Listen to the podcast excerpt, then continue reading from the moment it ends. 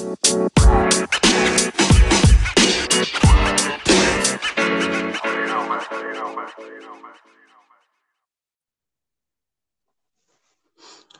hello. Hey, babe. How you doing? I'm I'm wonderful. It's a new day. It is. I'm sorry. I'm you know, I'm still recovering from my cold, so I may cough throughout this. And again, it is not the Rona. You know uh, we are a thousand miles apart, so um, I feel okay about this. Okay, good, good, good. Whew. I was so worried. I Ah, have a little uh congestion going on, and it's because I did that thing that they always tell you not to do when the weather gets really cold and then it gets really warm, and you're like, I don't need a jacket. And uh, ah. yeah, so all the old wives are frowning at you yep. as they tell their tales. You think I have learned my lesson by now in my ripe old age. Tisk. Well, it's wonderful to be back. Oh, so you really just gonna cough? You just gonna cough the whole time? Oh my cough cough. We're gonna cough. Okay. Let's get into our intro. I'm done coughing now. Huh. Okay. Welcome back. Wait, don't you usually start us? I do. Oh, Um, doing? I don't know. I'll take over from here. Welcome back to A Thousand Miles Apart. I'm Stephanie. and I'm Takara, and we are 1,000 Miles Apart, a podcast of two best friends who sadly live 1,000 miles away from each other, but we're making do. We are making do, and you are so lucky to be on this journey with us. Yes. Was that was that a bit much? Sorry, guys. It's fine. Um, I was trying to think of a journey song, like not the group, but like a song about a journey. Can't think of one. All It's I a- can think of is on the road again. that doesn't really work. I was thinking of um, what is that song from Little Einsteins? But I don't really know the words. We're going on a trip on a something rocket ship. Mm. Yeah, not knowing the words is not helpful in this situation. Little What about, what about um I was gonna say that other one, leaving on a jet plane. But you know what? Oh. We're we're good on the journey songs. Were you there that night when my cousin was trying to make everyone remember that song? Really? Oh, No, I wasn't there. I don't. It was one time when I was home last year, so I guess September because it was before Thanksgiving. Like I, I guess I was by myself in this quote unquote journey, and my older cousin was like, "Steph, you don't remember that song? I'm leaving on a jet plane," and I'm like, "No, but when are you leaving my house? What the heck are you singing about?" And he That's- just kept. It was bad. He was That's like bearing all this weight yeah, like he's It's bearing all this weight on my shoulder, trying to get me to remember it. And he's like, you know, it was in that one movie. And I'm like, no, I don't know what you're talking about. And then I went online and looked it up and I was like, oh, oh. Is is that the group that died in an airplane crash? I have no fucking clue. Don't get me Oh. the line. I I think they did. I ironically die in a an airplane. So they Crash. legit left us on a jet plane. They did. They Oh. did. Ouch. Physically and spiritually. Ouch. Well, Yeah. I'm just gonna be I'm gonna wrong, cheer- you know, whatever.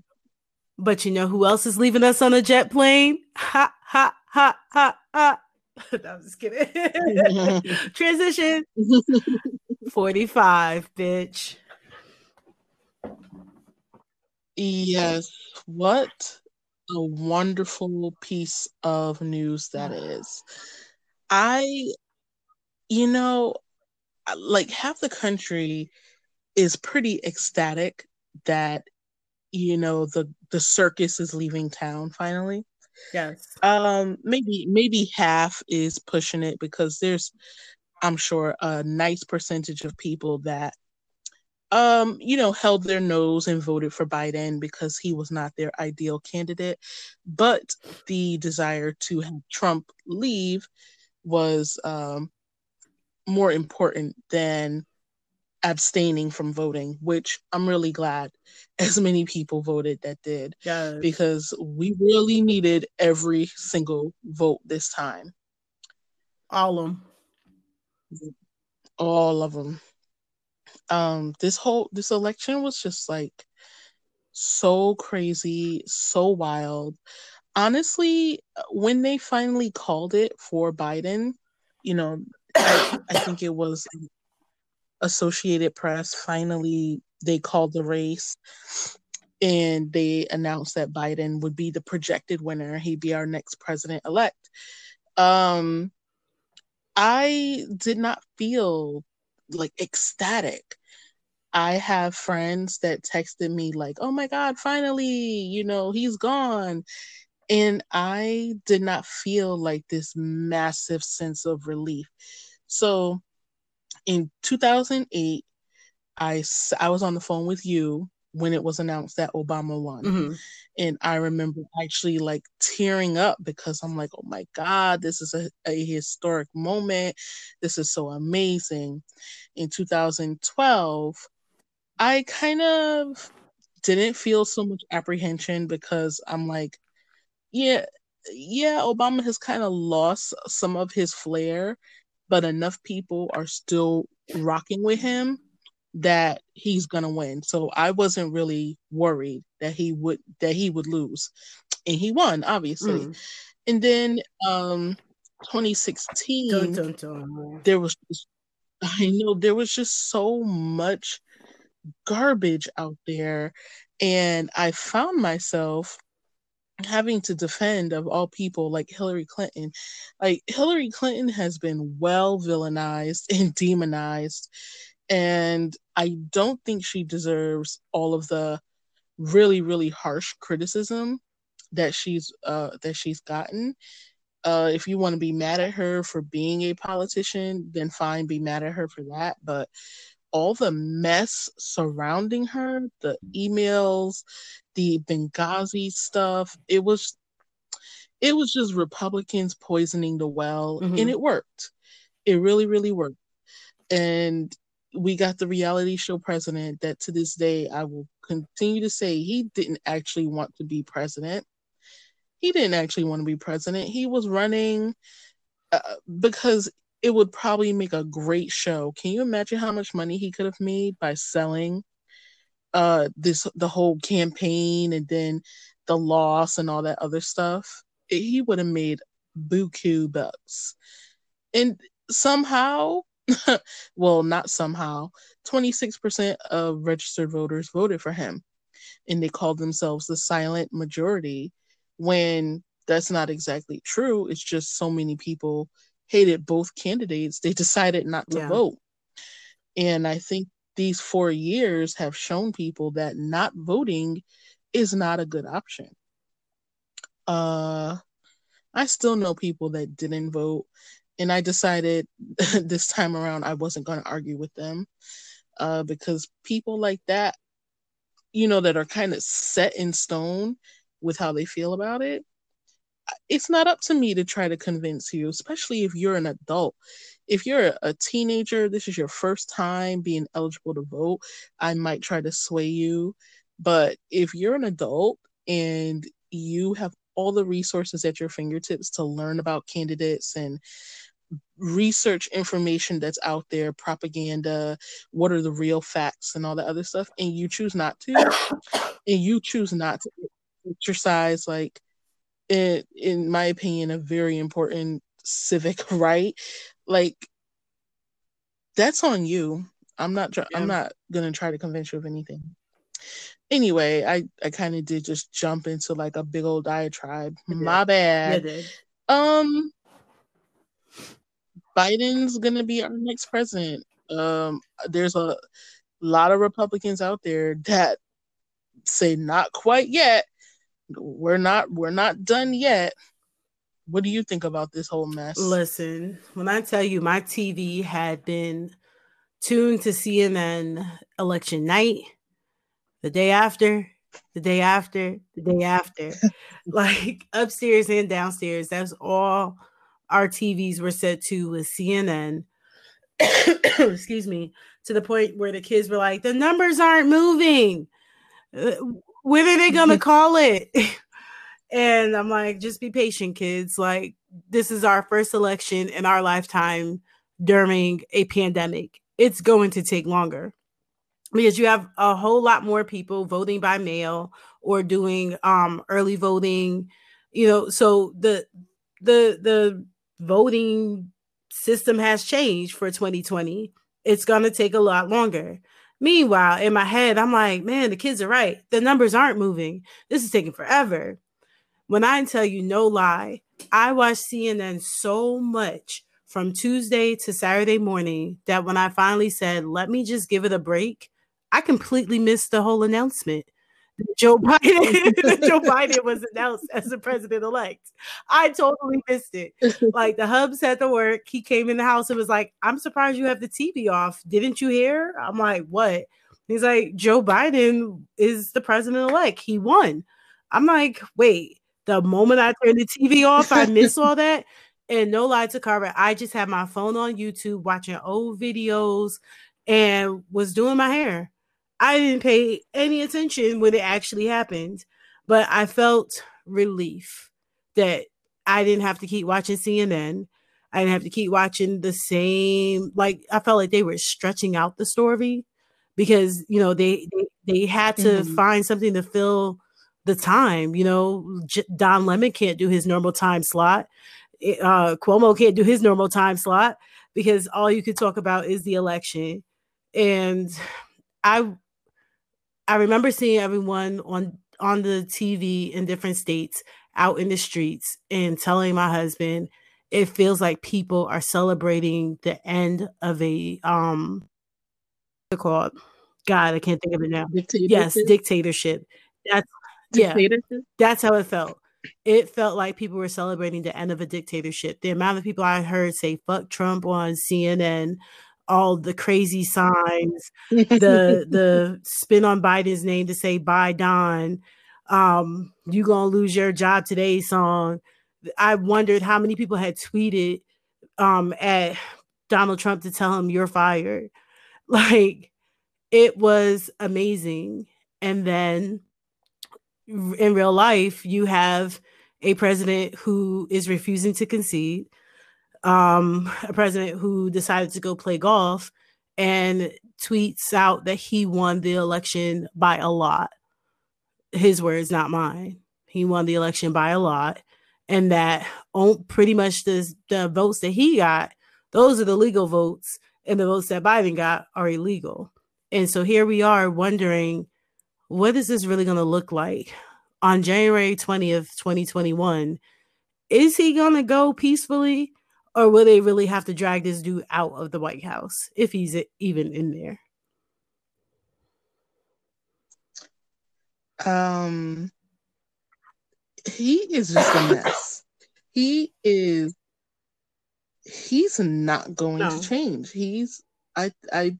I think he's always been an asshole, but when he was trying to, he was a billionaire trying to be a Hollywood person he was kind of a, a yeah. likable asshole because you know he's in his own lane. But but then he stepped foot into politics and gained so much traction with so many people and so quickly. And it's like what is this magical spell that he's cast on people? Um and it was just it's been a, such a huge mess.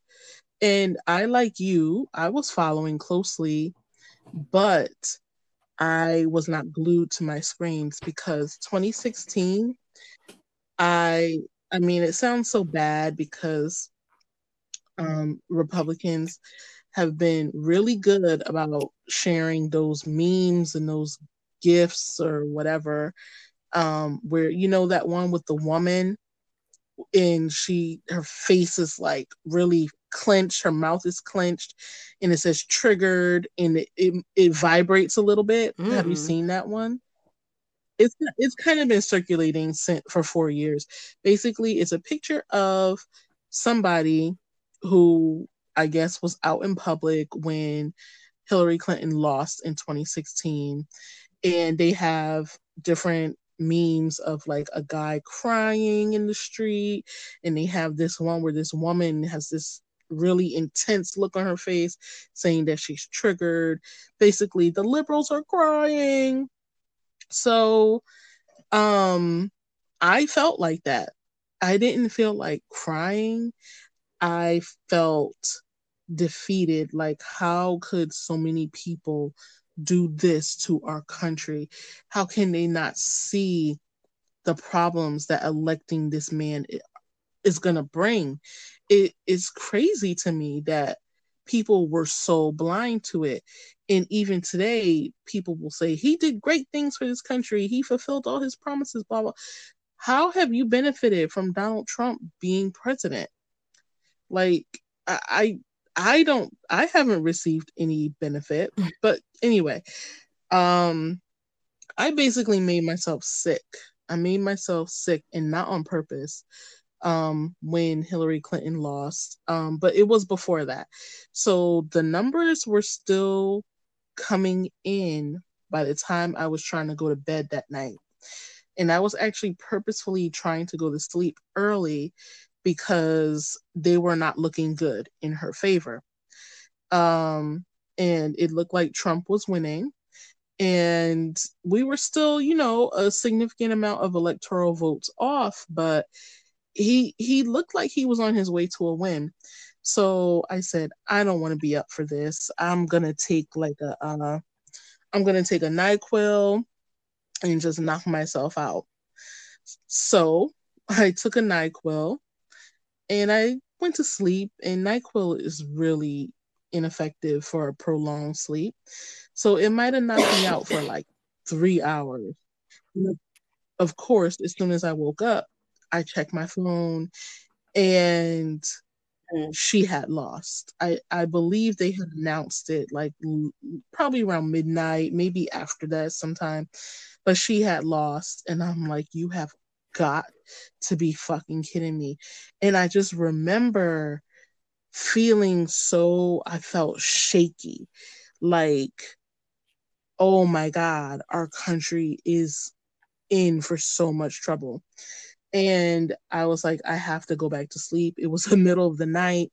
I took a different, now this is going to mm. sound like I'm a pill popper. I really don't take I really don't take medications like that. Um, I might take a Tylenol once in a blue moon, but um, I really only take meds if I'm sick. Uh, but is this was a special occasion. I probably would have been better off just having. I'm sorry. Nice did you say special occasion when referring but, uh, to the pills you took to help you go to sleep? this all right. This is special occasion, special circumstances. I'm not can't say I'm yeah. not a pill popper and say so special took, occasion. Sorry. Like I didn't even I didn't even clock that. I was just like, yeah, it was a special circumstances, not a special occasion. Like, woo, party. Who takes NyQuil to party? Yes, I'm gonna have so much fun in sleep. Like but um I took a different because I think that was probably like my last NyQuil out of a pack I had forever. And I was like, um, pretty sure I have like a Tylenol PM or something else PM around here. So I took something else PM. And when I tell you, like I laid there for the next hour hoping to fall asleep mm. and I could not fall asleep. My heart was racing and I'm like, holy shit, I done took some drugs that are interacting with each other. Oh no, they're having bad interactions. And um I never got back to sleep. So I slept for maybe three hours that night, got the bad news, and then basically medically stimulated myself out of sleep and I had to go to work early. Um, so I was at work kind of just depressed all day and really, really upset and defeated. And I decided that this time I would not do that to myself. That this time, the only thing I could control was my own vote and what I do. So I decided I was not to go nuts on people in, on Facebook.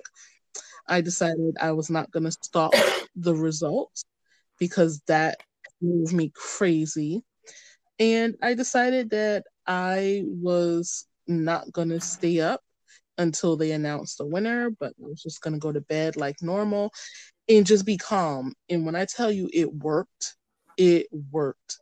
I did check the election results like every day, like everybody else in the country.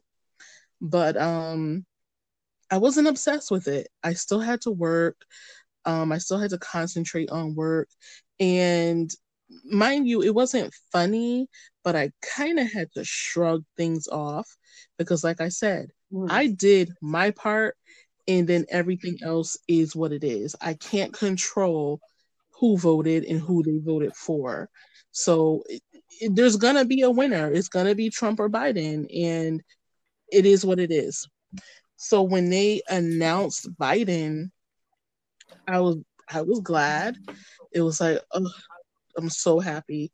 I was worried because I didn't know if the electoral votes would um you know the margins are yeah. not that great. The margins are so slim for some of the states he won.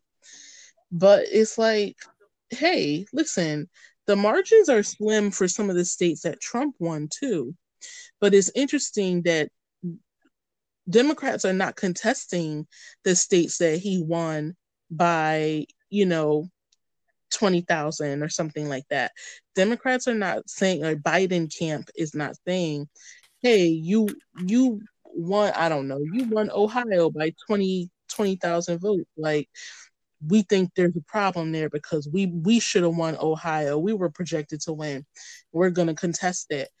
Um, the whole it's a just a big old mess. Maybe it's because of how Trump was behaving that I have that I had like a hard time being really happy about it. Or maybe it's because Biden I worry about Biden. Biden is like the grandpa at the picnic that you want to keep an eye on because you want to make sure he doesn't wander and then you can't find him when it's time to go. I know that sounds terrible. for, um, for but it's but it's it's really like that's a testament to how badly yeah. we wanted Trump out. Is that we said this is the person who the Democrats are going to put up that we have to actually vote for. This is the person that they're backing that through all their analysis and data, they have decided this man has the best chance of beating Donald Trump. Like Biden did not run on a campaign of of his own policies. He basically ran on a, an anti-Trump campaign, which I thought sucked you know, I don't really. I've gone on Biden's um, campaign website and read about you know what he plans to do and all this other stuff, but for most of his campaign, I had no idea. Like, what's your platform, bro? And Trump didn't have a platform either. Like his, what did people go to his rallies for? Just to see for the entertainment, in my opinion. You know, he's gonna say something stupid. Oh hell yeah! He's gonna say something stupid. you're not gonna wear a mask, and you're gonna walk out sick. And even during the election and after the election, people in his camp are still getting sick. like, come on! I just read that um, Ben Carson has been tested positive for um, COVID nineteen. Like, come on! So he's the super spreader mm-hmm. president. And it's like Ben Carson, you are supposed to be the genius heart surgeon. And listen, nobody can, you can only protect yourself in order to not get coronavirus. And I do feel like some people are obviously, if you're high risk, you're more susceptible to it. Um, and that's why high risk people should not be putting mm-hmm. themselves in situations where they could contract it. But somebody like Ben Carson, bro, you are uh like super genius. I don't know if he's a genius in general because listening to him speak, he doesn't come off as the brightest bulb. But um listen, the man has to be intelligent. He was a really well respected cardiovascular surgeon and he made a lot of money. Yeah, you're a that. whole doctor and um, exposing yourself to a, yeah. a, a virus unnecessarily. Like who at this point right. doesn't have the ability to FaceTime, Google Duo, Zoom, uh, Google Hangouts if it still exists, to to talk to someone from a distance. You I don't have to be in the room with you to support your campaign, to be there for your policies and, all, and, and your rants, your cries, all that stuff. I don't have to be in the room with you. If you're, a, you would expect someone who's a medical professional, an ex medical professional, to know better. But he's under the Trump spell. Well, well, you know, Trump demands loyalty. F that. It's like a cult. He demands like it's literally like a cult. Yeah, and is. honestly, like I want the reality star to finally face his reality check. You know what I mean? Like, dude, you lost. It was a fair election. Even if you recount the votes, you still lost. I'm not even gonna say that you're fired. It's so fucking cliche at this point. But you lost your job. One term president, one and done. It's over. The only thing that came out of it is just just a bunch of zombie like cult followers and racist people have exposed themselves to show you you know they, they've come out and said you know i'm not afraid to show myself because this president says it's okay. Like that that's how it feels to me at least where i live that people feel like it's okay now to just be openly racist and show their loyalty to a dumbass that doesn't know how to run a country. Pretty much. Um the way this country has seemed to go up in flames in just 4 years, I'm not surprised by it. It it's been a slow build. Um it started we know oh, it started with Obama um, we saw for years, for eight years, we saw the kind of rhetoric that people surrounded Obama with. I mean, the fact that Mitch McConnell and his GOP buddies, when Obama was elected, or shortly before he was elected, like they made a pact and they con- that's to making a pact. How how can you do this? How is that beneficial to the American public which you serve that you make a pact to not cooperate with the president with the president and you literally have no idea besides what he promised on his platform you have no idea how amenable he would be or how cooperative he would be or how bipartisan he would be. You never gave him a chance. Mm-hmm. And then, you know, every single thing Obama did was met with so much criticism. And I found myself having to be like hyper vigilant in almost standing for Obama. And it's like, who wants to stand for a president? You know, he's the president. Nobody's really supposed to like the president that much. Yeah, he's a charismatic guy or whatever, but he's the United States president. Like he therefore we elected him to do a job and he has this opposing force that's literally wanting him to be a one-term lame duck president. And sadly, I don't know how much of a lame duck Obama was. I feel like he he did um he did the best he could, mm-hmm. but that Republican Senate it's like uh, it's like a brick in a stream or not a brick in a stream. There's like a saying, I'm screwing it up. It's like a basically a flow of water and you just stuck a mountain in the middle of it, you know? Yeah.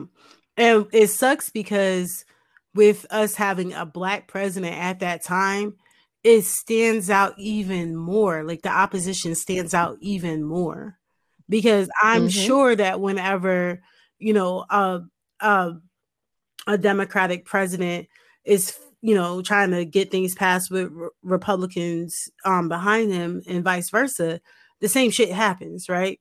Like we have opposing views, you have to come through us for approval. We're gonna say no, but it's amplified when it's a person of color because it's like, well, damn, this is what we're facing in real life too. Can can we get something done with a person who is the leader of the free nation? Can we can we get something done? It's just annoying though because they're the partisanship that's out there now is disgusting. And that partisanship i don't feel like was there when bush bush jr was president. And it was not there when um, bill clinton was president. That kind of partisanship and granted you know we were children for for the most part mm-hmm. um, when those two were presidents. But I do not remember that kind of nasty partisanship it was like, okay, you're a Republican, I'm a Democrat, but that doesn't mean on the issues that matter, we can't come together.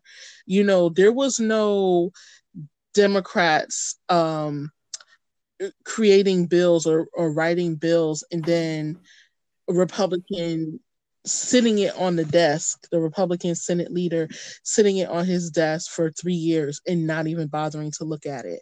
How does that serve the American people? How? It just it doesn't serve the American people. It's detrimental to the American people. And then I'm sure people so a very very small amount of people who might be listening would say, "Well, Democrats are did that to Trump." No, actually, Democrats wanted a seat at the table with Trump. They were like, "Okay, Trump isn't who we wanted, but we are willing to work with him." And Trump was just he wanted nothing to do with them. He, like he does to everybody in his administration, he expected his butt to mm-hmm. be kissed. And the Democrats were like, no, that's not how this works. Like, we want to work with you. You're the guy. We want to work with you. We want to be able to get bills passed for the people. but you have to, it has to be a give and take. It can't just be every single thing that you want. And Trump wasn't willing to give. And then, you know, he surrounded himself with the worst type of people, the worst type of advisors. It, Ivanka, his daughter's name is Ivanka, right? Yeah. Ivanka? Ivanka Trump. What qualifies her to be an advisor? I she was his know. co-host. What qualifies? She was a co-host on um what's the name of that show? The Apprentice. She was a co-host. So as his co, what qualifies her husband? I, he was probably the executive producer. So when you look at Ivanka and Don Jr., they sat next to him at this makeshift boardroom table at an NBC studio, and that alone qualifies them to assist him with running this country. That's my synopsis of it of it all. That's it.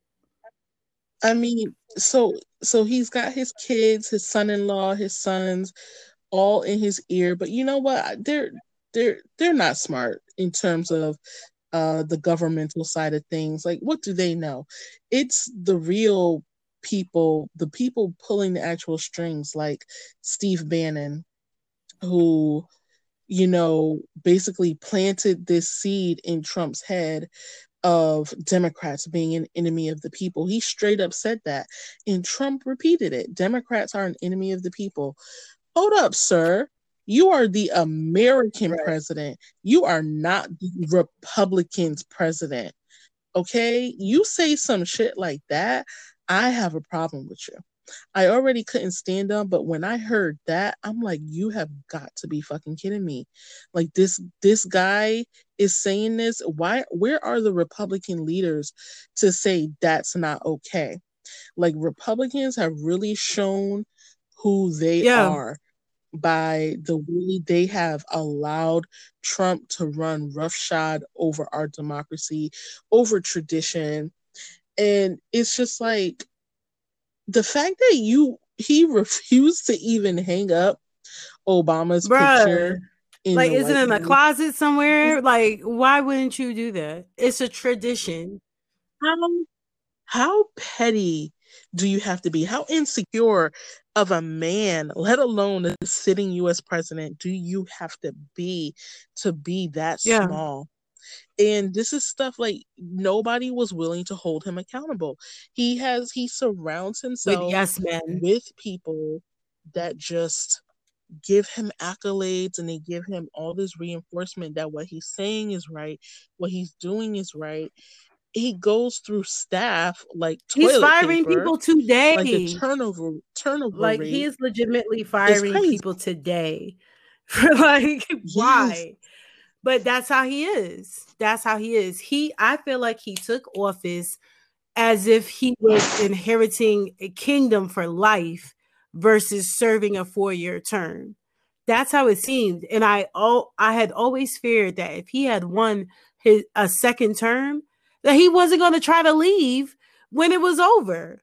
You get two. then you sit down and hopefully you'll live to potentially run a third time. But you're old as shit. You might not make it. Let's be real. Time's not on your side. But that aside, like he literally took this on as a dictatorship, as he was a ruler. And this is what the president does. The president rules the country. That's not what the fuck democracy means. That's not what it means. It is for us, for the people. And but you knew, like, as anything that happened within the black community, like the pandering started right before the election. So as black people are being slain this year, everything we talked about since we started our podcast, he had nothing positive to to add to it, no, nothing to say, you know, in support of the families, all that good stuff. But then the moment it's time for you to think, oh, I might get reelected. I've done so much for the black community, more than even more than Abraham Lincoln. If you don't sit your comb over ass down somewhere, Abraham Lincoln, that's how far back you want to go? You think that's the only president that has done anything for the country, let alone black people? And please keep in mm-hmm. mind, black people in Abraham Lincoln's time were bargaining chips that that whole emancipation proclamation had nothing to do with setting slaves free. It's a bargaining chip to make sure that the confederacy became a part of the union sir. We were bargaining chips. You don't want and to comply then guess what? Slavery's over. Didn't abraham lincoln say if he could have um gotten the Confederacy to come over to the Union without freeing the slaves, he would have done it. Yes, he had slaves. He was a slave owner at the time. No, he wasn't. I, he wasn't? I said that before. No, he wasn't. Wait, was, is he the one that was too poor? I'm fine with retracting and possibly deleting that. But but wait, was he the one um, that was too poor to own a slave? I don't know if it was that he was too poor, but his family um didn't own slaves. Like, wah. yeah, I said that before too, and somebody corrected me, and I was like, "God damn it!" Like, you know what though? I mean, it's a common cons- um assumption that if you weren't a poor white person at that time, that you probably owned slaves, and if you were mm-hmm. a poor white person, you probably worked for slave owners as some kind of indentured servant until you can make enough money to do things on your own and you became an overseer, blah, blah, bliggity, blah. Or you might have been an abolitionist. Hmm. Not many like, titles, though. Right. I'm to Google it. Did Abraham? I'm Googling it, damn it. Lincoln own slaves. Why is that not coming up in the Google searches like everything else is predicting? It's it didn't pop up. It's like a predicted text. Mm-mm. Weird. Let's see. On June 23rd, someone told some stories on History Channel. Abraham Lincoln did, did believe that slavery was morally wrong, but there was one big problem. It was sanctioned by the highest law in the land, the Constitution. Oh, and then an advertisement to join your newsletter. No, thank you, history.com. The nation's founding fathers, who also struggled with how to address slavery, did not explicitly write the word slavery in the Constitution, but they did include key clauses protecting the institution, including a figurative slave clause and three and the three fifths clause, which allowed Southern states to count enslaved people for purposes of representation in the federal federal government. Uh, that has nothing to do with it. So basically, he thought it was morally wrong. Though Lincoln himself, blah blah bliggity blah. Oh, he was working alongside the abolitionists. All right, I remember learning about that in school. I don't trust much of what we learned in school. I ain't gonna lie. Like, I, all right, it's been whitewashed. So, quick sidebar. Quick sidebar. I feel guilty mm-hmm. now every Thanksgiving for being in a play in first grade with the Indians and the Pilgrims, and this is before that. First grade. So this is before it was, you know, PC and and and or we were corrected to not call Native Americans Indians. So I was legitimately an Indian in this parade. I shared my colorful Indian corn with the pilgrims who came in on the Pinta, the Santa Maria, and whatever else. Um, I don't feel like remembering right now.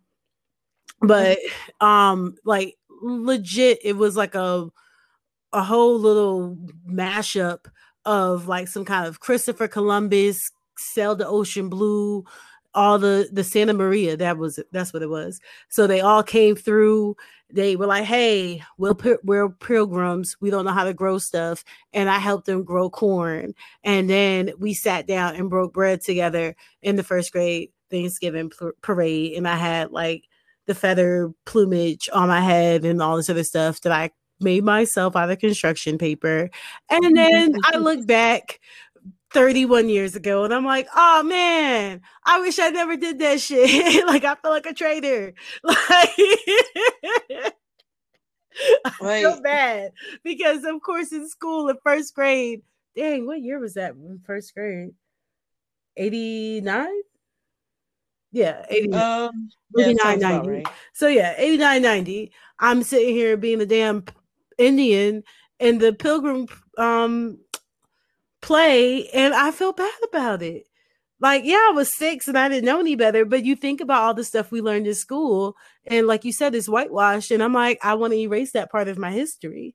I wish I had known more. I wish I was a, a woke six year old who would have said, No, Miss Levy, I don't want to be a Native American in your whitewash play. But I wasn't a woke six year old. I didn't know any better. I don't do you think I I don't know if erasure is the solution to stuff like that. I think that people need to be educated and people need to care about um appropriation. Like so many people laugh when they hear words like that's cultural appropriation. Um and then you get people from certain marginalized groups that are like, don't speak for me. You know, don't mm-hmm. speak for me. Not all Native Americans think the same. Not all Native Americans feel one way or another about Columbus Day, feel one way or another about um, people wearing a headdress. Um i do find that it's often white people who are trying to make the point like we're celebrating other cultures. Like what other way to honor a culture than to celebrate the the the parts of it? Like the indian um the headdress and um wearing the moccasins and dancing around the fire saying, oh, yeah, yeah, yeah. Like, yeah, come on. You now. can celebrate by observing and letting people yeah. celebrate how they celebrate. I get that. I I often find that those people that try to white splain uh, like stuff that. like that. Like why, why you should not be offended by me doing offensive shit. Those are the same type of people that are like, it's Halloween. People should be able to dress however they like. People should be able to wear um, brown makeup if they're trying to be a character. It's not disrespectful. They're not really black. It, excuse me, I'm not a costume. Right. I'm not a costume. Right. Like, come on. Like, a person's race is not a costume. You can put a bare minimum of effort into a costume and people will get it. Okay? You don't have to slather on brown makeup with a glittery bodysuit and full blown blonde hair lion's mane and I and I would um you know not understand that you're supposed to be Beyonce because you did you chose not to slather on brown makeup you know yeah do the dance and keep it pushing play play the music but I I get it like I I still feel bad for the sixth grade play I mean the first grade play although I was you know a six year old. I didn't know any better. But I think the more we learn, not that I have to carry the guilt of a six year old for the rest of my life, but the more that we learn, we just do better. Like you know better, you do better. You know, so you, know, you would hope. Huh? You would hope. I, I say you would yeah. hope. There's so many people out there that are it's not even reluctant, they are resistant to it. it, it okay I don't want to go off on a tangent. We're there. But I do I, I know I do feel like um progressive like progressive ideals have pushed some people to like their breaking point politically, um, ideologically, all that kind of stuff. And I I feel like for a lot of people, progressive ideals are too radical mm. and they're too out there and and they came too fast and just too many at the same time where progressives are like listen we're at point C and we need to be at Z right away no excuses no room for growth we need to get from C to Z now Okay. It took us a hundred years to get from A to C, but you guys know better now, and we need to get from C to Z now. And I just think it's caused so much resistance, and that has really helped in the divisiveness um, in this country because, well, we're not going to talk about the race part because the whole race thing has been an insidious underlying problem in this country forever. This country has racism woven into our mm-hmm. makeup. It's never going to go. Still in the Constitution somewhere. Um, you know, um, it's. I just think that we do need to progress as a society and we need to change the way we think about a lot of things. We do need to consider people's um, feelings and consider people's culture, like be more culturally sensitive. Um, I don't think we should be censoring comedians. I don't think we should be like canceling comedians for making a racially insensitive joke um, because now comedians are like scared to do their job. If Eddie Murphy did his specials from like what were they the eighties? Yeah. If he did his specials today from the eighties, he would be roasted alive. He would be put on a spit and roasted alive because he did a lot of racially insensitive stuff. He did a lot of um like sexuality insensitive stuff like with toward the gay community and it's stuff that just would not stand. And i don't want to feel like an asshole when i watch one of those specials and i laugh because the shit's funny. Mm-hmm. and it's like okay i'm definitely not a homophobe and i'm definitely i definitely don't have any kind of ill feelings towards people different from me Um, but that was a funny joke. I get why in real life you can't say shit like that, but it doesn't make it less funny. You know? Yeah. Well, comedians are stating so, their their observations of the world. Yeah. And I just I you cancel culture is so toxic. We already talked about this before. Cancel culture is so toxic like 99% of the time. And it's really only good like 1% of the time when things really need to be canceled, like for real. Like for real. Trump should be canceled, but everyone else we might give a, a, a review panel to. You know, so like your Trumps of the world, your your R. Kellys of the world, people who hurt people, people who don't care about people's feelings, like their intentions are to do harm, I can understand canceling those type of people. But someone who made a statement on Twitter 10 years ago and their views of the world have have changed, I'm not quick to cancel them. There's just some people I've never liked. That's different. That's not canceling. I just don't vibe with you. You're not my cup of tea. Right. But you know, like um, what's his face? Kevin Hart, when he was facing all his backlash, his views have changed. You know, he made a funny joke or whatever that fit at that time, and he doesn't feel that way anymore. People are allowed to change. Right. It's the people who show you the resistance to change who you should consider distancing yourself from as a fan, as a supporter, whatever like i feel that way too about um a, a lot of people who the way they voice their opinions this time around during this election cycle um the activist Shaun king i follow him on mm-hmm. facebook mm-hmm. um because i i got into him when all these black men kept dying and i found that he was one of the voices of reason that I could actually rock with. Like, you know, he wasn't he wasn't saying this is wrong and then on the flip side making excuses for why these men are dying at the hands of police while they're unarmed, mm. you know. Um, he wasn't making excuses. He was saying, "No, this is wrong, and we need to do something to to fight against it." But I I don't rock with him on all of his views. Some of his views are out there, you know um like one thing that he's brought up again he brought it up before he's brought it up again recently where he said we need to work toward um, allowing 16 year olds to vote. And i'm like 16 year olds are great. They're well on their way to being adults. But the hell i would have looked like being 16 years old and voting for the president of the united states.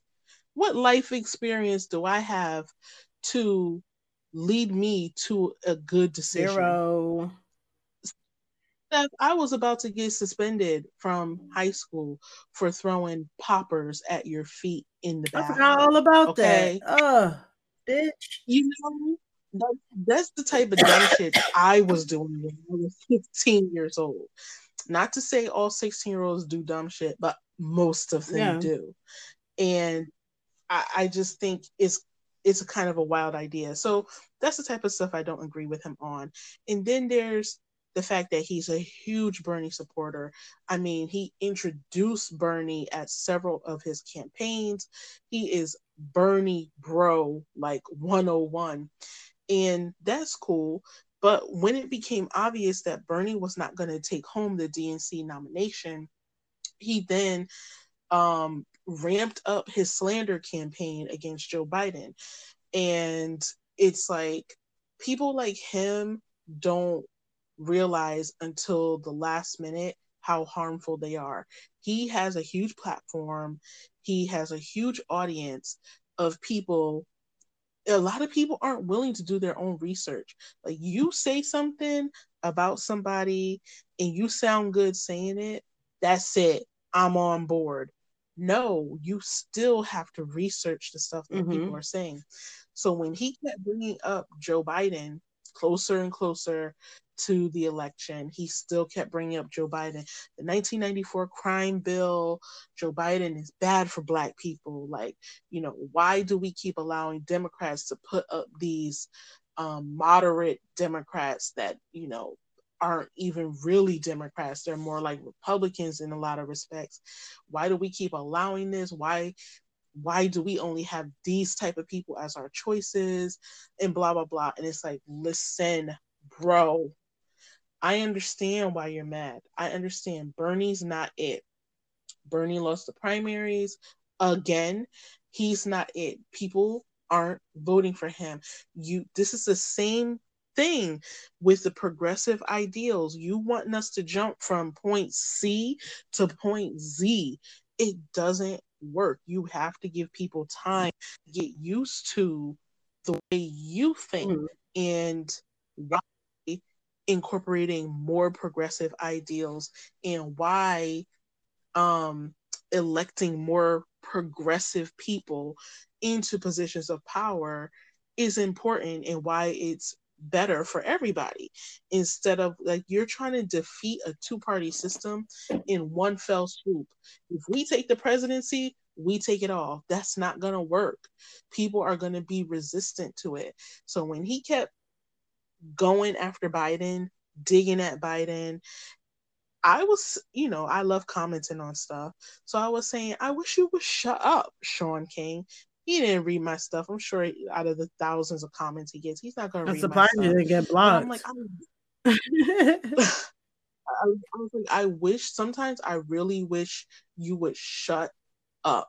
I understand that you want what you want. There is no such thing as a perfect candidate, especially in politics. No such thing. Every single candidate has something going with them that we don't agree with. Even the best, even the ones who you think are perfect, they have something going against them that you're like, eh, I don't really, that's not really my speed, but okay. So you're demanding a perfect candidate. You're demanding that Joe Biden be held accountable for the 1994 crime bill that he did bring to the floor. That was his baby and he owns it. That that was his baby. But it's like you're also not taking into account what was going on in 1994 like we were still in the grips of a crack epidemic. Um like it was a bill that was supported by democrats and republicans. It was a bipartisan bill. Your homeboy bernie signed it. It had attached to it like a um uh, an act that protected women and it was something else that it did that was um, really positive. So it had other things attached to it, and it was a federal bill. I, I recently looked up all this information so that I could argue with somebody. I was like, I can't argue about the crime bill if I don't know about the crime bill. But um, it was a federal bill. Um, and apparently like overall so the point of the bill most certainly was to increase incarceration. So a lot of people are like joe biden is responsible for mass incarceration of black people. Actually a lot of states a lot of cities or whatever as a direct result of the rampant crime in the crack epidemic in their areas they wanted tough laws. They wanted tough on crime laws like um repercussions. So before this crime bill even came about these states started adopting their own policies for um for crime. And when the crime bill rolled out it was federal. It affected federal prisoners which only a small fraction of prisoners are in federal prisons. The overwhelming majority of people that are in jail today are in state jails, which this 1994 crime bill did not impact. It had no effect on it. So it's like, okay, you can say Joe Biden 100% intended for this bill to have this result, but at the end of the day, it was each state's own decisions for their state, which ramped up incarceration of Black people. So it's like if you're gonna tell the story, tell the truth. But because he can't stand Joe Biden, like he was going for him, going for him, going for him. And I'm just like, mm-hmm. shut the fuck up, man. Like this is your platform. Of course you're entitled to say what you want to say, but we literally have to choose between these two in the next couple weeks and you are still like beating him over the head with this shit. He has said more crap about Joe Biden than he has about Don- Donald Trump. And I'm like, you are bringing up 30 year old crime bills. Well, is it 30 years? No, 26. Am I doing math right? Yes. you are bringing up 26 year old crime bills counting now and asking, like, Jesus. and, and demanding he be held accountable, but you don't even, you never even mention Trump. Like you have nothing to say about Trump, not even on your radar. So it's stuff like that. And I saw multiple different people like that with their platforms. I already knew that there was going to be a lot of black men and women on some fuck shit voting for Trump. I already knew it. I I decided I wasn't going to be mad about it because engaging with those people, I could already tell uh, the overwhelming amount of people that I engage with, black Trump voters that I engage with on Facebook, they did not know what the fuck mm. they were talking about. They literally were like, Biden is bad. 1994 crime bill. Biden is bad he's a racist. Biden is bad because of this. And it was like, just like Trump supporters almost read from a script, it was like these people were just like reading from a script. So somebody said something good, they liked the way it sounded, and they were just repeating that. And then when I challenged it, they kind of disappeared, and that was the end of our conversation, you know? It's no different than how people are with um Kamala Harris where they keep bringing up, you know, oh, she locked up so many black people. And it's like, one, she was at work doing her job. Two, were they criminals? Were they? Did, did were you they? did you commit a crime? Because um you're gonna do the time. Like I always wonder excuse me.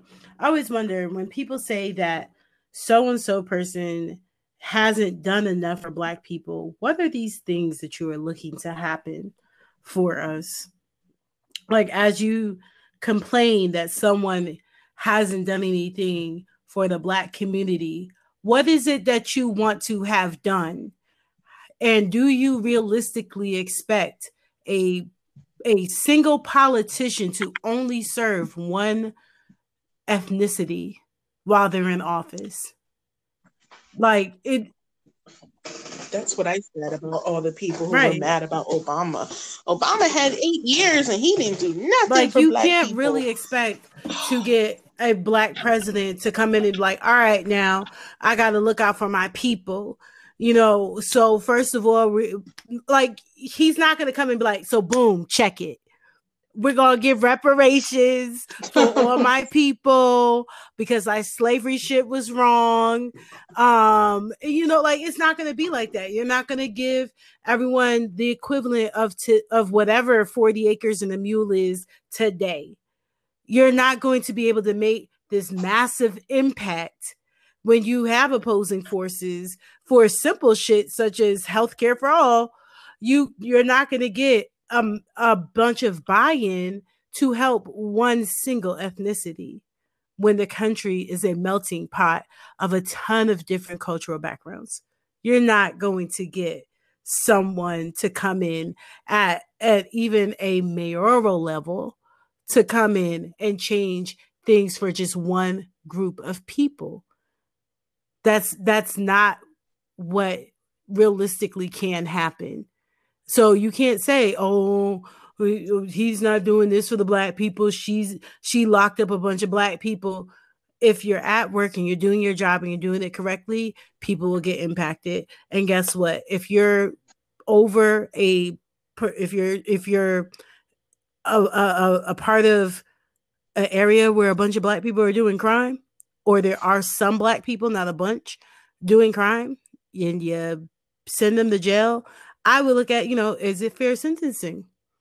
Did she did did people get the same amount of time regardless of their skin color versus oh she put a whole bunch of black people in jail. She did her fucking job. She went to work, she clocked in, did her job and went home, which is what we all do.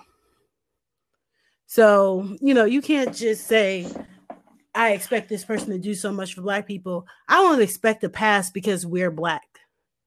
I expect you to be fair because we're. American. Like I it really really annoys me um when people say stuff like that also where they're like what is this one done for black people what is this one done for black people um the things that obama did were like you could say they were a slow burn type of impact so for hbcus he actually um i don't i don't think it was a bill it might have been a policy or something like that where he basically allocated billions of dollars to roll out for years for HBCUs.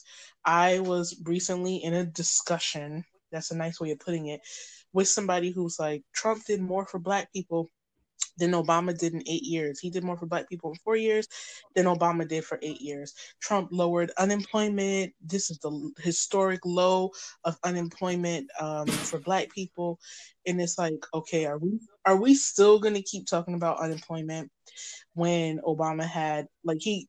W- I'm never going to stop giving him credit. Like you cannot say that the trend started in 20 14 of unemployment consistently going down because of what he did for the country and then allow Trump to take credit for historic lows. He literally just yeah. had to not yeah. fuck it up. That's all he had to do. Don't fuck it up. Um, but then they this person brought up like uh, Trump just gave HBCUs forty seven billion dollars, and I'm like, that doesn't sound like Trump at all. so I looked it up. And it was from a policy, uh, an Obama policy that he signed years ago to allocate money for HBCUs. But see, these are things that people don't see. And then is stuff like, of course, the ACA, um, getting so many uninsured, insured people who just wouldn't have qualified for insurance through mm-hmm. their job, whether they were part, you know, he, he got 22 million people insurance that didn't have insurance before. That's crazy. That's a lot of Americans that now are able to get chemo treatment, go to doctor's appointments, and all kinds of stuff that and they weren't able to do this stuff before. They couldn't afford it. And American people were going to suck up that cost either way. Um, and then there was uh something else. Oh, the Second Chance Act mm-hmm. for people in jail. And it was like um, something that impacted probation and parole and stuff like that. So it's like, please stop saying that Obama didn't do anything. The man's hands were literally tied for six out of the eight years that he was in office. Okay. Just stop saying it. It sounds so ignorant. And when it comes to these type of initiatives, it does seem like only the Democrats are really focused on it. I'm not going to give Democrats too much credit for helping out black people because I don't really know what did Bill mm, Clinton do. Like you said, people, we were kids. You know, I don't know. I Right, we were we were kids. I just remember that's exactly what I was thinking of. Like my first memory, you can play the sax, and there's a blue dress with a stain on it because of you.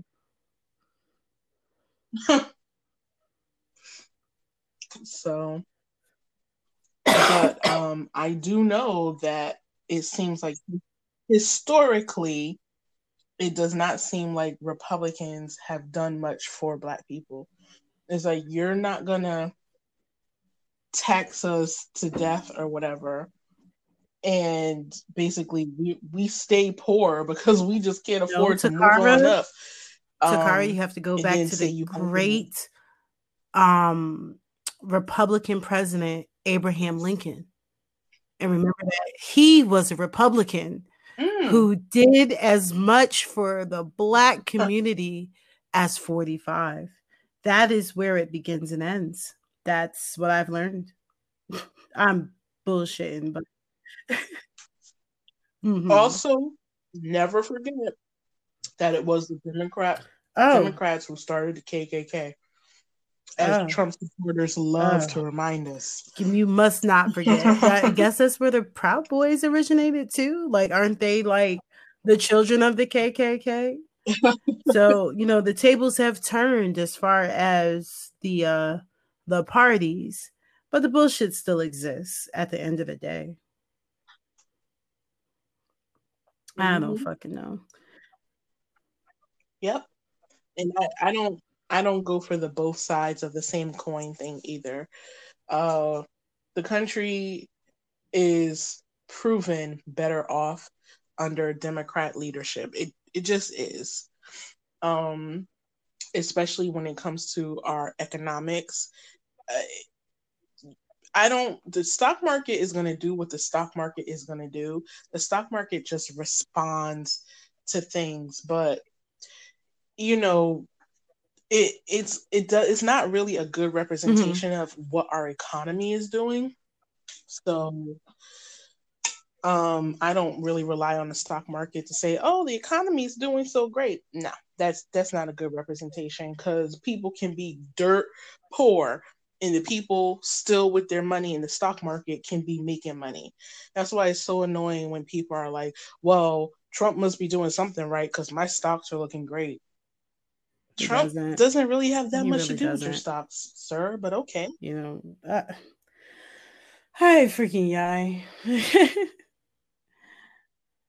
I will say this. Mm-hmm. Um, I know that you said that you didn't feel um, like an emotional response to the announcement of the presidency or president elect, mm-hmm. but I did have an oddly unexpected emotional response to Kamala Harris.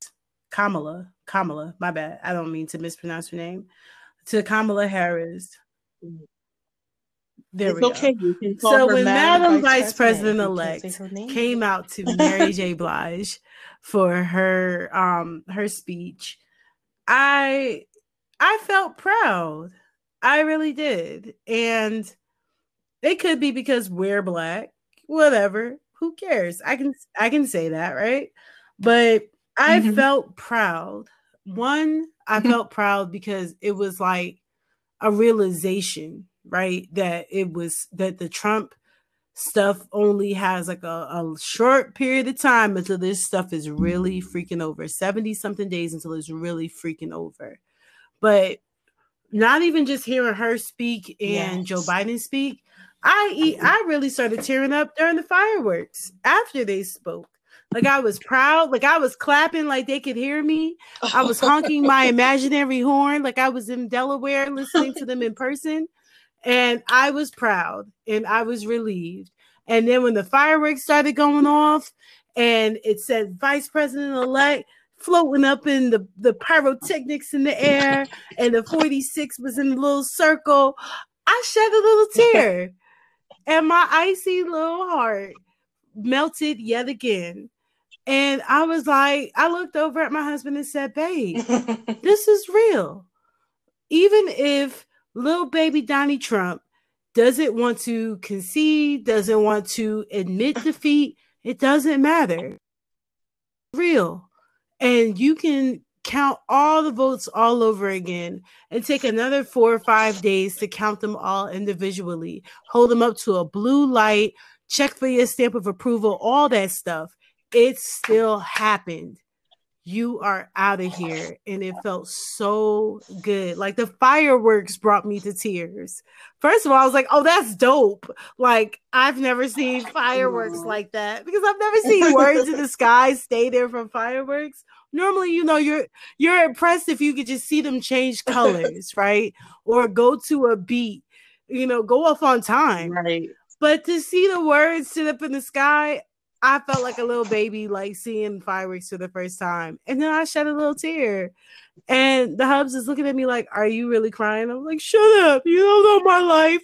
You don't know my life. So, but I felt so proud.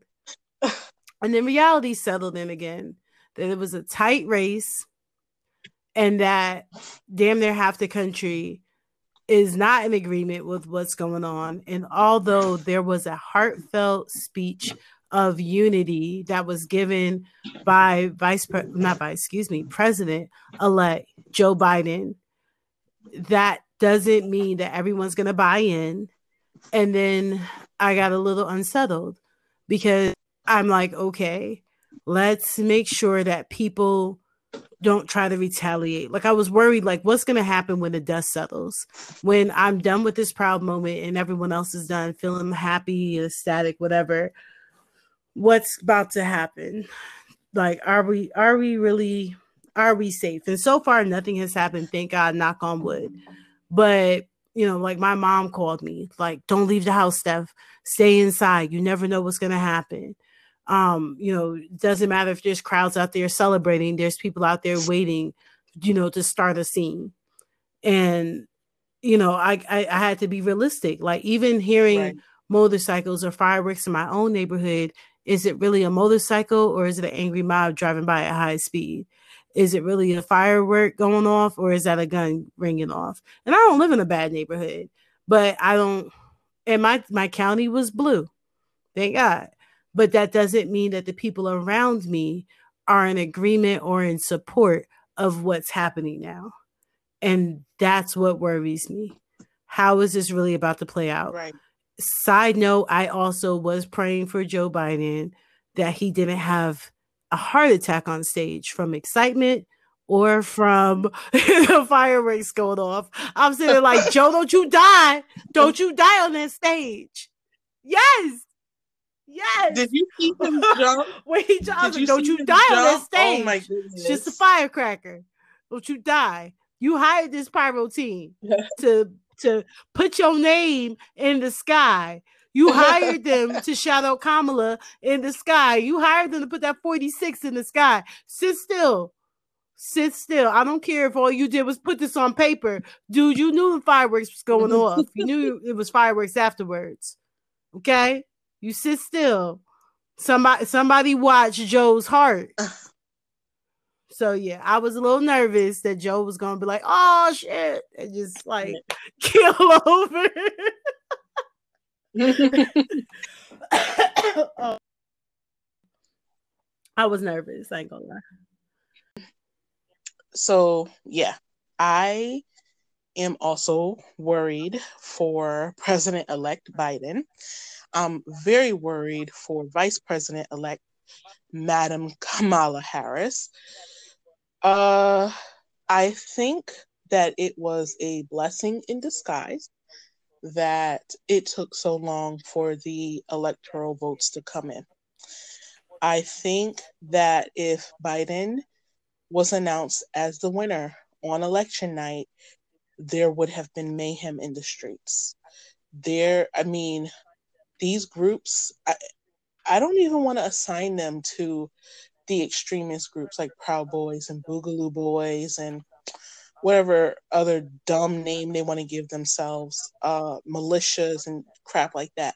Because not all Trump supporters are part of that type of thing, but they are.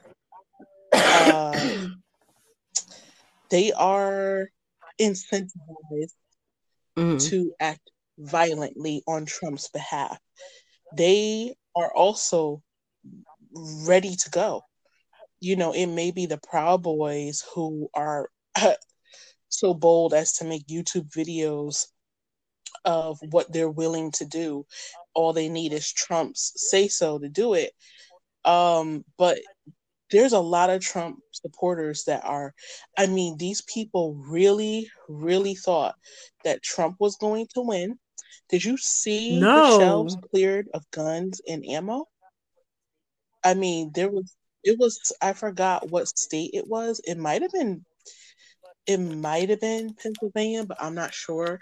But it was a, a picture of the what was a video and there were pictures of the ammo aisle of a gun store. It was either a gun mm-hmm. store it w- or it was a store that's kind of like Dick's Sporting Goods. Um, but it was like the ammo aisle and it was wiped out. It looked like people were preparing for the zombie apocalypse. It was wiped out. So these people that found it necessary, hey, great, everybody should be protecting themselves. But you know how fucked up it is that this is the response to a United States presidential election. Let me go get but strapped I know, up. I know people That's a horrible response. Ready to and I, be armed in case Trump supporters came for them. So yeah, I feel like the, the stuff is probably bought up on both sides of the fence. Yeah. Yeah, but I, I think it's a horrible I mean, that's what I'm saying. People are entitled to to ensure their own safety, but I honestly honestly believe and this is not my bias, but I honestly believe that Trump supporters were not doing this to defend themselves and their families and their property. They were getting strapped up because they yeah. were waiting for the call. They were waiting for Trump to say, take those bastards out and they would go and fucking kill their neighbor. If Trump said if he voted right. against me you go take them out. And not of, of course not every Trump supporter but these people are so brainwashed. It's crazy. I just saw something I don't even know the source, but I just saw something that said 70% of people that voted for Trump mm-hmm. believe election fraud happened. There is no proof of election fraud. Trump keeps uh, repeating the claim that um, observers from his camp were not allowed in to, in to watch the votes that were going on in Pennsylvania.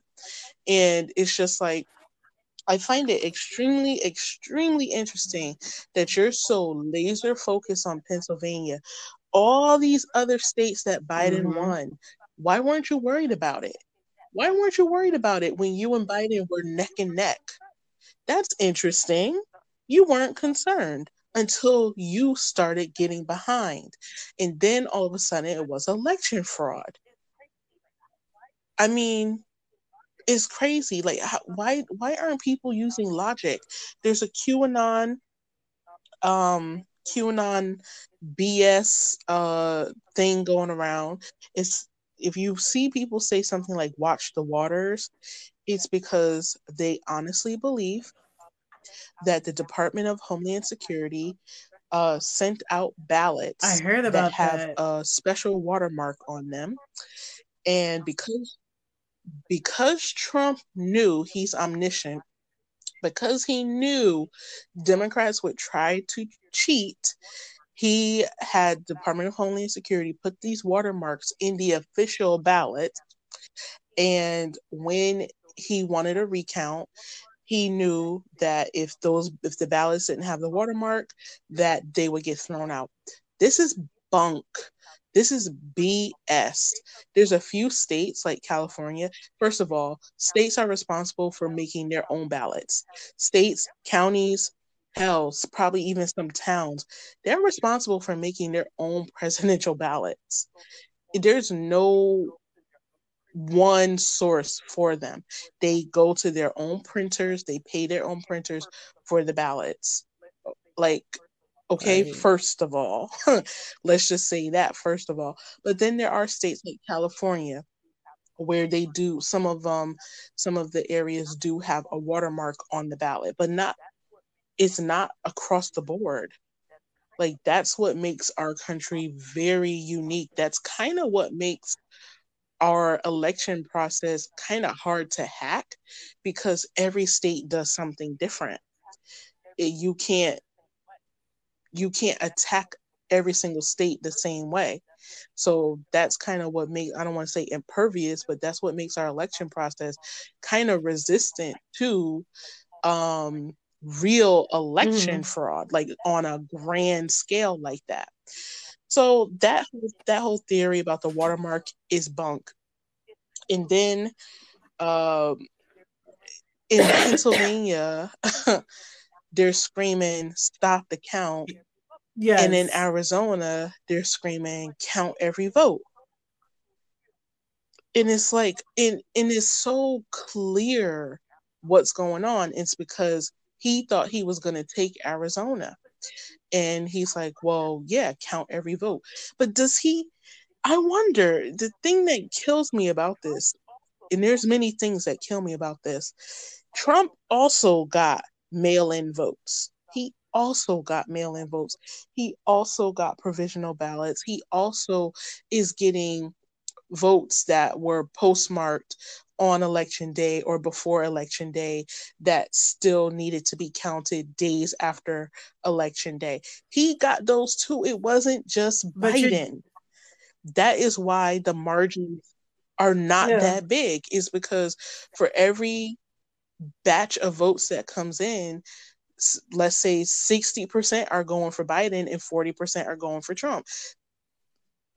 I mean, you're getting them too. What do you But you're want? dealing with someone who's acting as if people are actively voting after the election is done.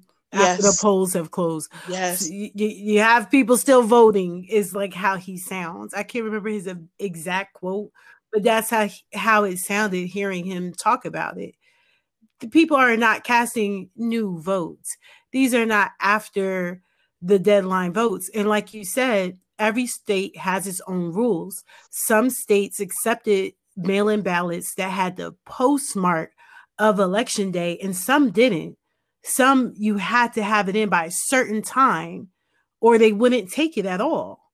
And only the ones that they, I think, was right. it? I don't know if it was Georgia or what, but one of the states I was watching on, um, there's so many different states explaining their process on CNN, but they said anything that they received after that time deadline they didn't take into the room for their their ballot counters to even touch so in the trump people right. they don't believe any of this they just don't believe it what can you do with people who are delusional? I, we, we, won't give do? them this state. How we won't give them this country. That, that much we won't do. We won't just say, you know what, we don't feel like fighting with you here. You can have it. No, it's too much at stake. Too much at stake. I'm I'm really um overly disgusted by what a lot of their sentiments are. Um, and a lot of their sentiments are this is why Amy Amy Coney Barrett was confirmed so quickly because now it's a overwhelming you know republican or conservative majority on the supreme court and they're going to make sure that trump gets it, get gets reelected.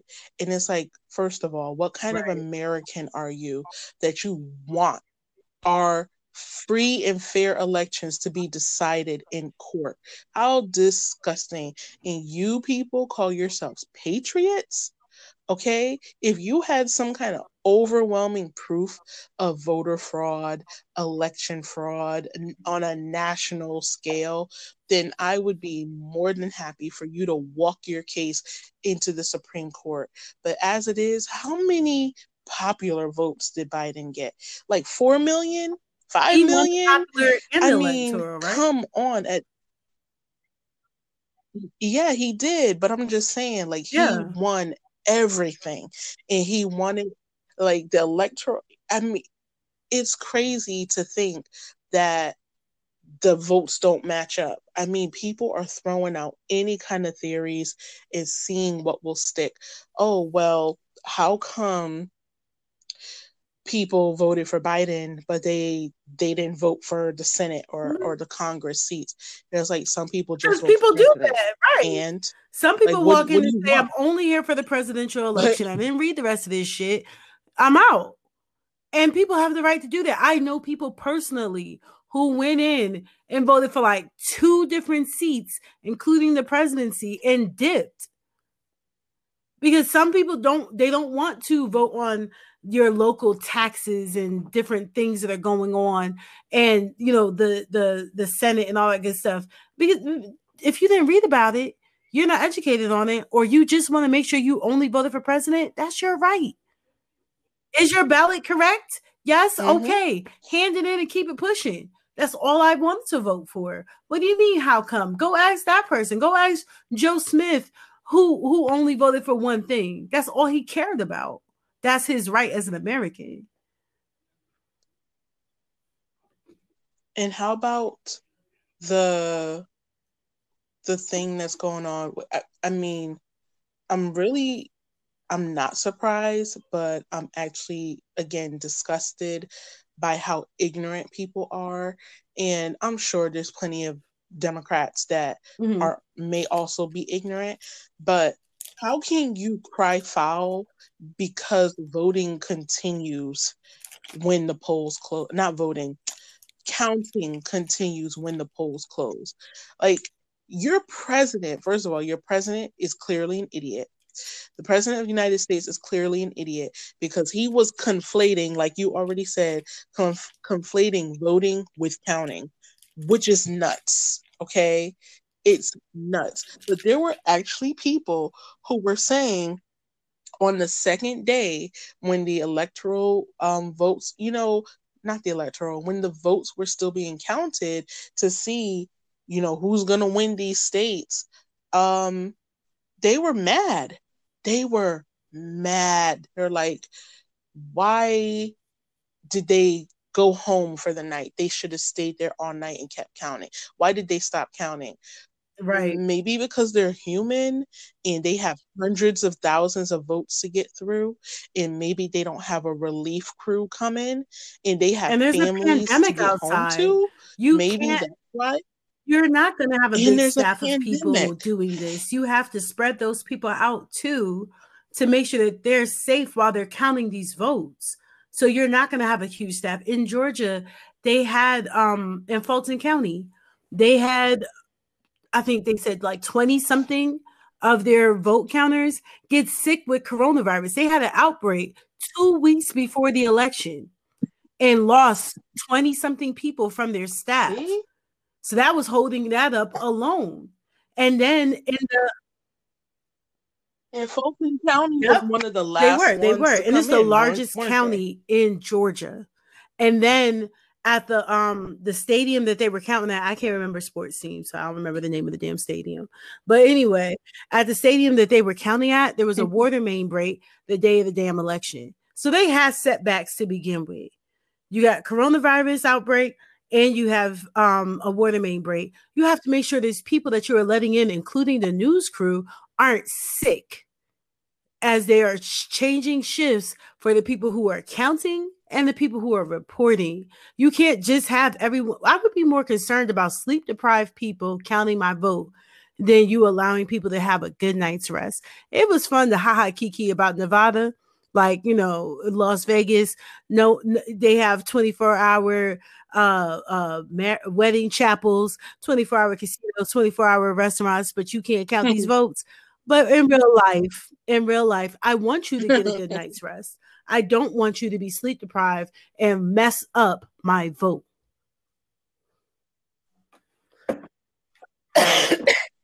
and the the this is why this is why the people that are angry mm-hmm. they're flaming hypocrites and they really come off as ignorant because you're like you want voting to stop you want voting to stop when trump is ahead that's what you want and that's crazy because at a certain point, Biden was ahead by like maybe five points. What wasn't it stalled at like 217 or 218 for a minute and Trump stayed mm, stuck at like 213? No. When I saw it like stuck, Biden needed 17 more electoral votes and Trump was at 213 for the longest. That's when it was stuck oh, for no. me. And so it was like five, not five, excuse me, 253 to 213 for the for like the last few days of it.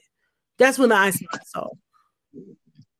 Oh, I I was calling oh. it stuck on election day, um, or, or, whenever it was when Trump was trying to get Michigan to stop counting the vote because Michigan was going blue, and it was like Biden was having a clear lead, and that's when Trump started threatening um, legal action But it's funny, again, he only threatened legal action when in states, in the states that he needed.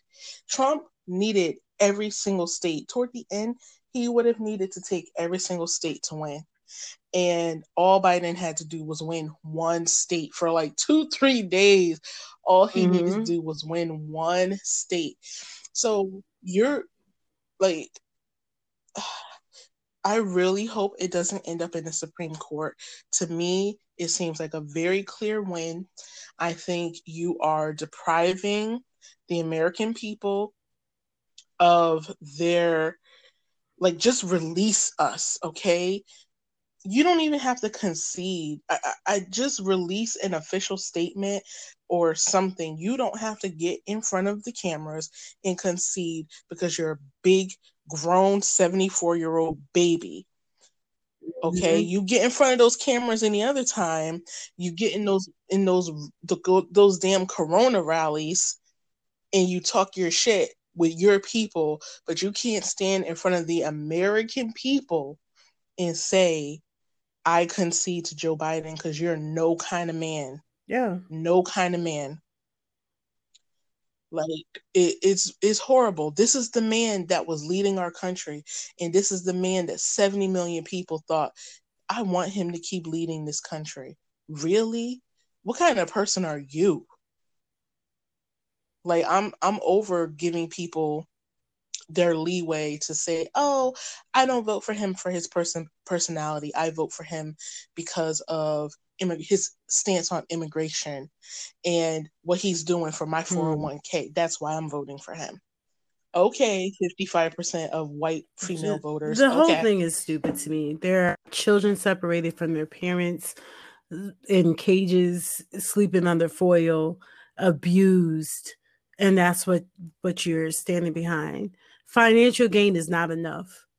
And that's the same thing like I was saying when it comes to saying what does a politician do for the black community? It's not about one community of people it's about the entire country. And trump mm-hmm. when the country does well yeah black people do better. Like when the country is we all win. do better yeah. we're we're americans too like we all and I win think, when the country wins. We all win. I Do think the problem is everybody and everybody equate, wins. Not all, but some people equate black to poor. Black people aren't all poor.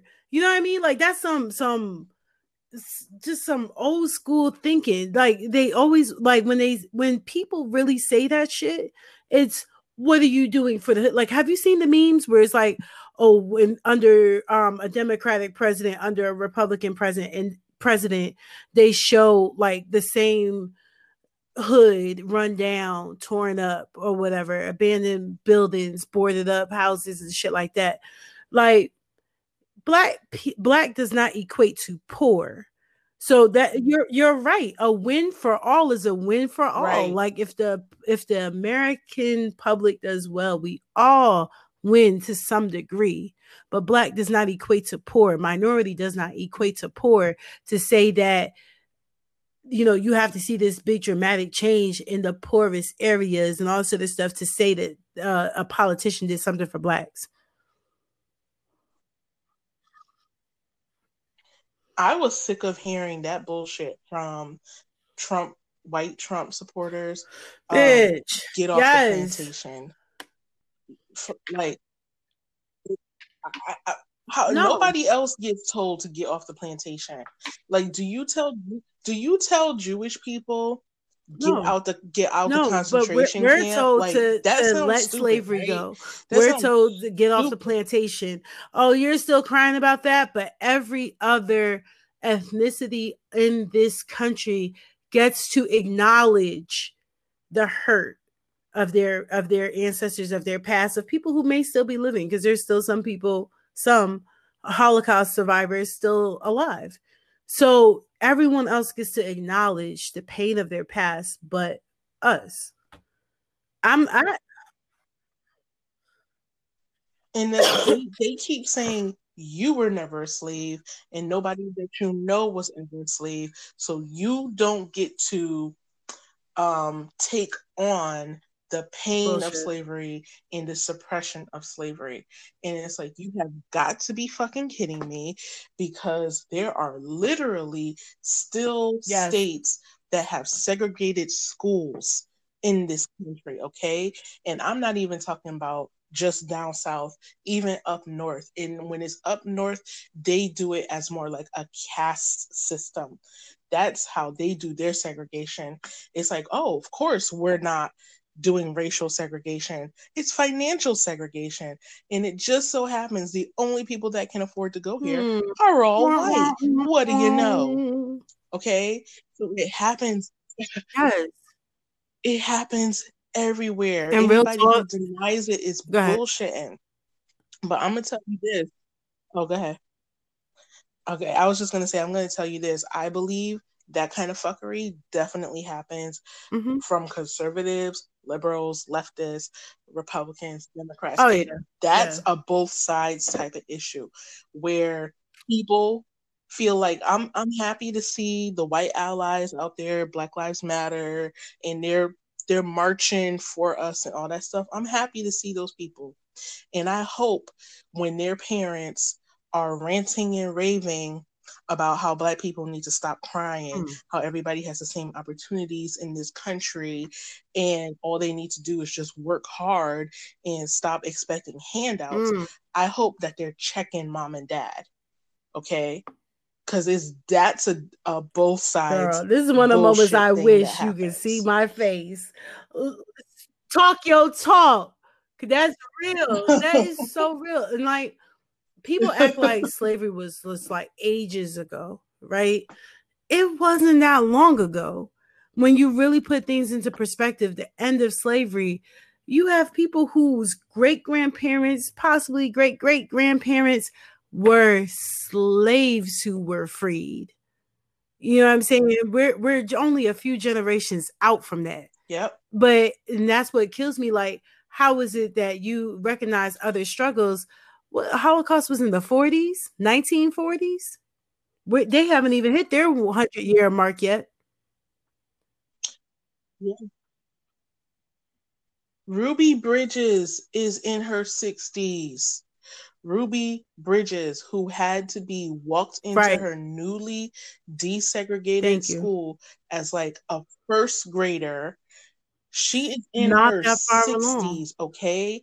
So please stop acting like like our racist history right. isn't our long, far, far now. past. Our racist history is literally is. in our our in our mirror.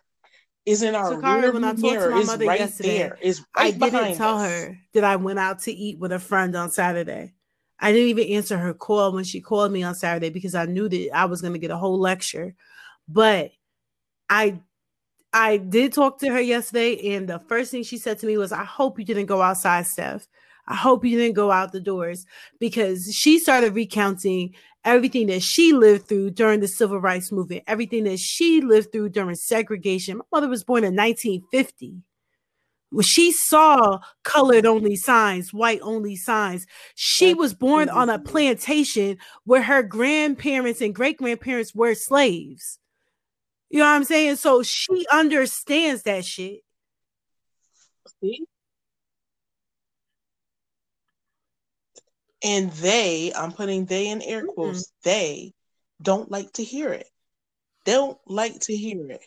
Like we have talked about generational like PTSD or the PTSD experienced by children living in like urban mm-hmm. areas that see their friends get killed and they never get help for it.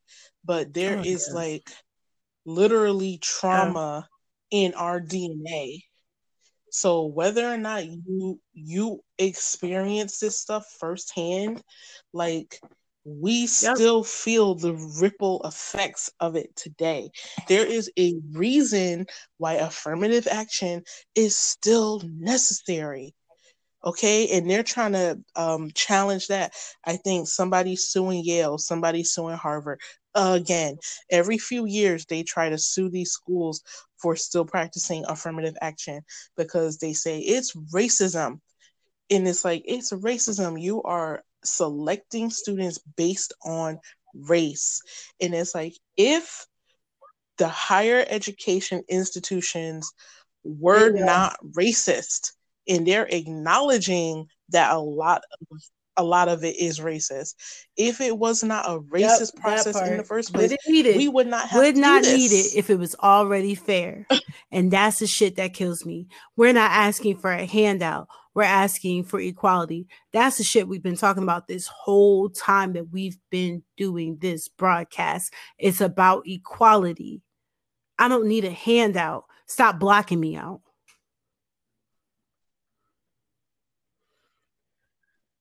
Right. My heart. It's like it, it's a lot. Um and honestly, I've never been so politically engaged as I have been the last four years. So that is one thing I will say thank you, Trump. Thank you for forcing me. I was already political in a lot of ways. I was definitely starting to get my feet wet in terms of, you know, having real opinions on certain things. But Trump forced me to really start doing research into a lot of things. I can you can't just read something and say I like the way that sounds. I agree with that. Yeah. And then you go repeat it. Yeah. And that's your opinion. And you're wrong.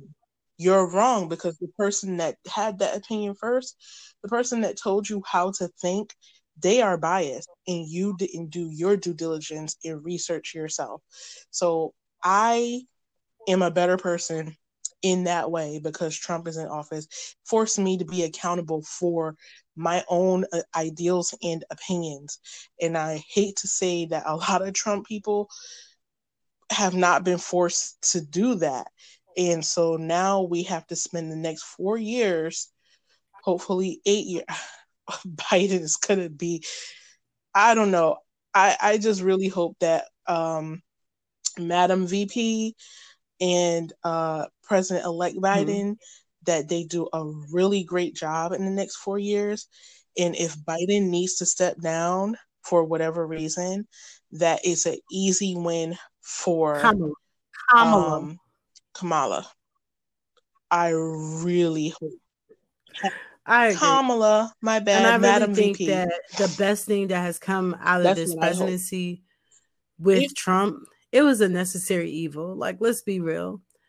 Like, I hate to say it, but it's exposed so much. Mm-hmm. Like, we we were never this happy people holding hands, running through, you know, rose rose filled valleys and all that other stuff.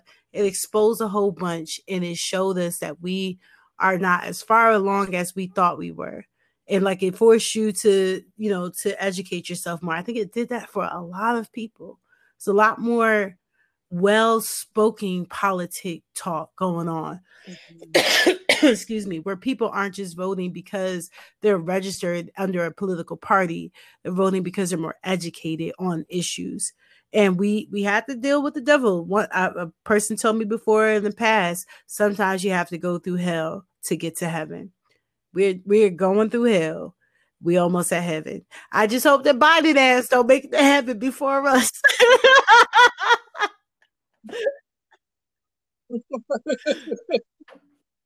I would love for Biden uh, to retire nicely. Like he he he came in, he did his part. Um, hopefully oh my god i really hope that yeah.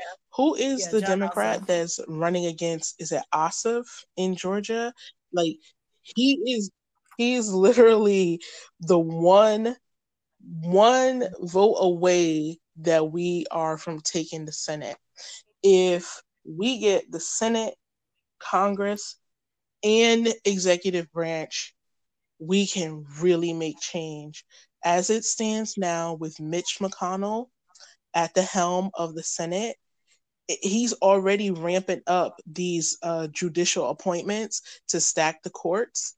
Um, he's going to do that for as long as he can, but I am hoping that um Ossoff loses. Wait, you want Ossoff to lose? I just I don't know. I just want people to be as geared up He's as running against.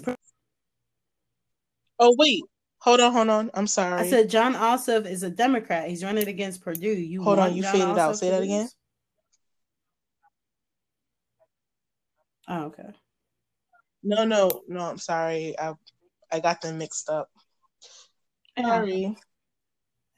See, we both be wrong sometimes. Like, yeah. Um, I just want for yeah the Democrats to take the Senate. Let's just say that, so that we can enact real change without opposition, because we have not been able to make real impactful change for this country yeah, in for 10 years and it's time for that to change. Yeah. So au revoir trump. Whether you go out on your own steam or you go out with the help of secret service you are going out. Um people are so upset that the evil media called the race where were mm-hmm. y'all the past hundred years when the, the the media called the race? You've never had an issue with it before, but um, the electoral I votes will be verified. Exactly. What is it next month? It they have like this whole big ceremony where like the governor or representative from each state they like say my 13 electoral votes will go um, to yeah, we, I, this I person. Assume, um, yeah, I would assume yeah. sometime next month too. So especially with that's Georgia when it's official, official, and um, Georgia uh, calling elect election fraud too against the um against the state. So fun times, great time to be a Georgian.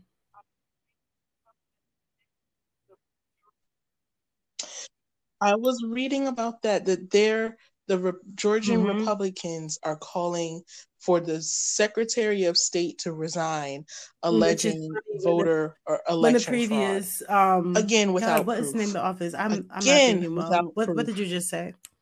The, the, the, yes, the previous Secretary of State was running against Stacey Abrams Secretary and was also accused of voter fraud. Yes, it was Kemp accused of voter fraud, completely Him. denied it, somehow Wasn't stole it? his seat and is sitting in it. But you know, we're running out of time, so that's neither here nor there. Great time to be a Georgian.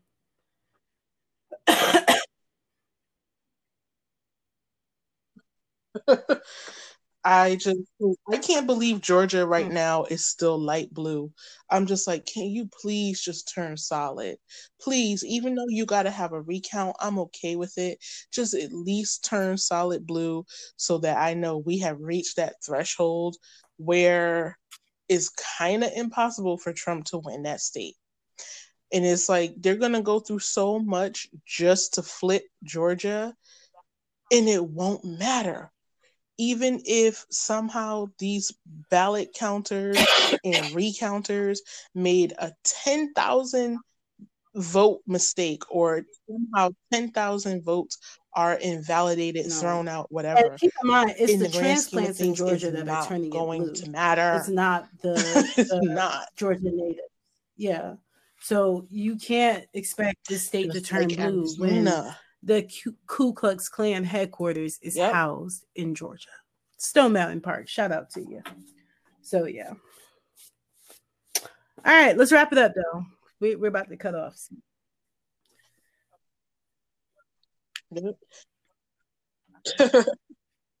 okay. Well, um, well, I I thought this was a great convo. Um, please let us know what you think about the 2020 presidential election. Um, either way, whether you're a Trump supporter or a Biden supporter, uh, do you believe that there was election fraud? Um, do you believe that Trump should concede gracefully? Are you willing to give Biden a chance? Um, you know, are you willing to put put aside the divisiveness so that we can mm. all be Americans again instead of Republicans and Democrats.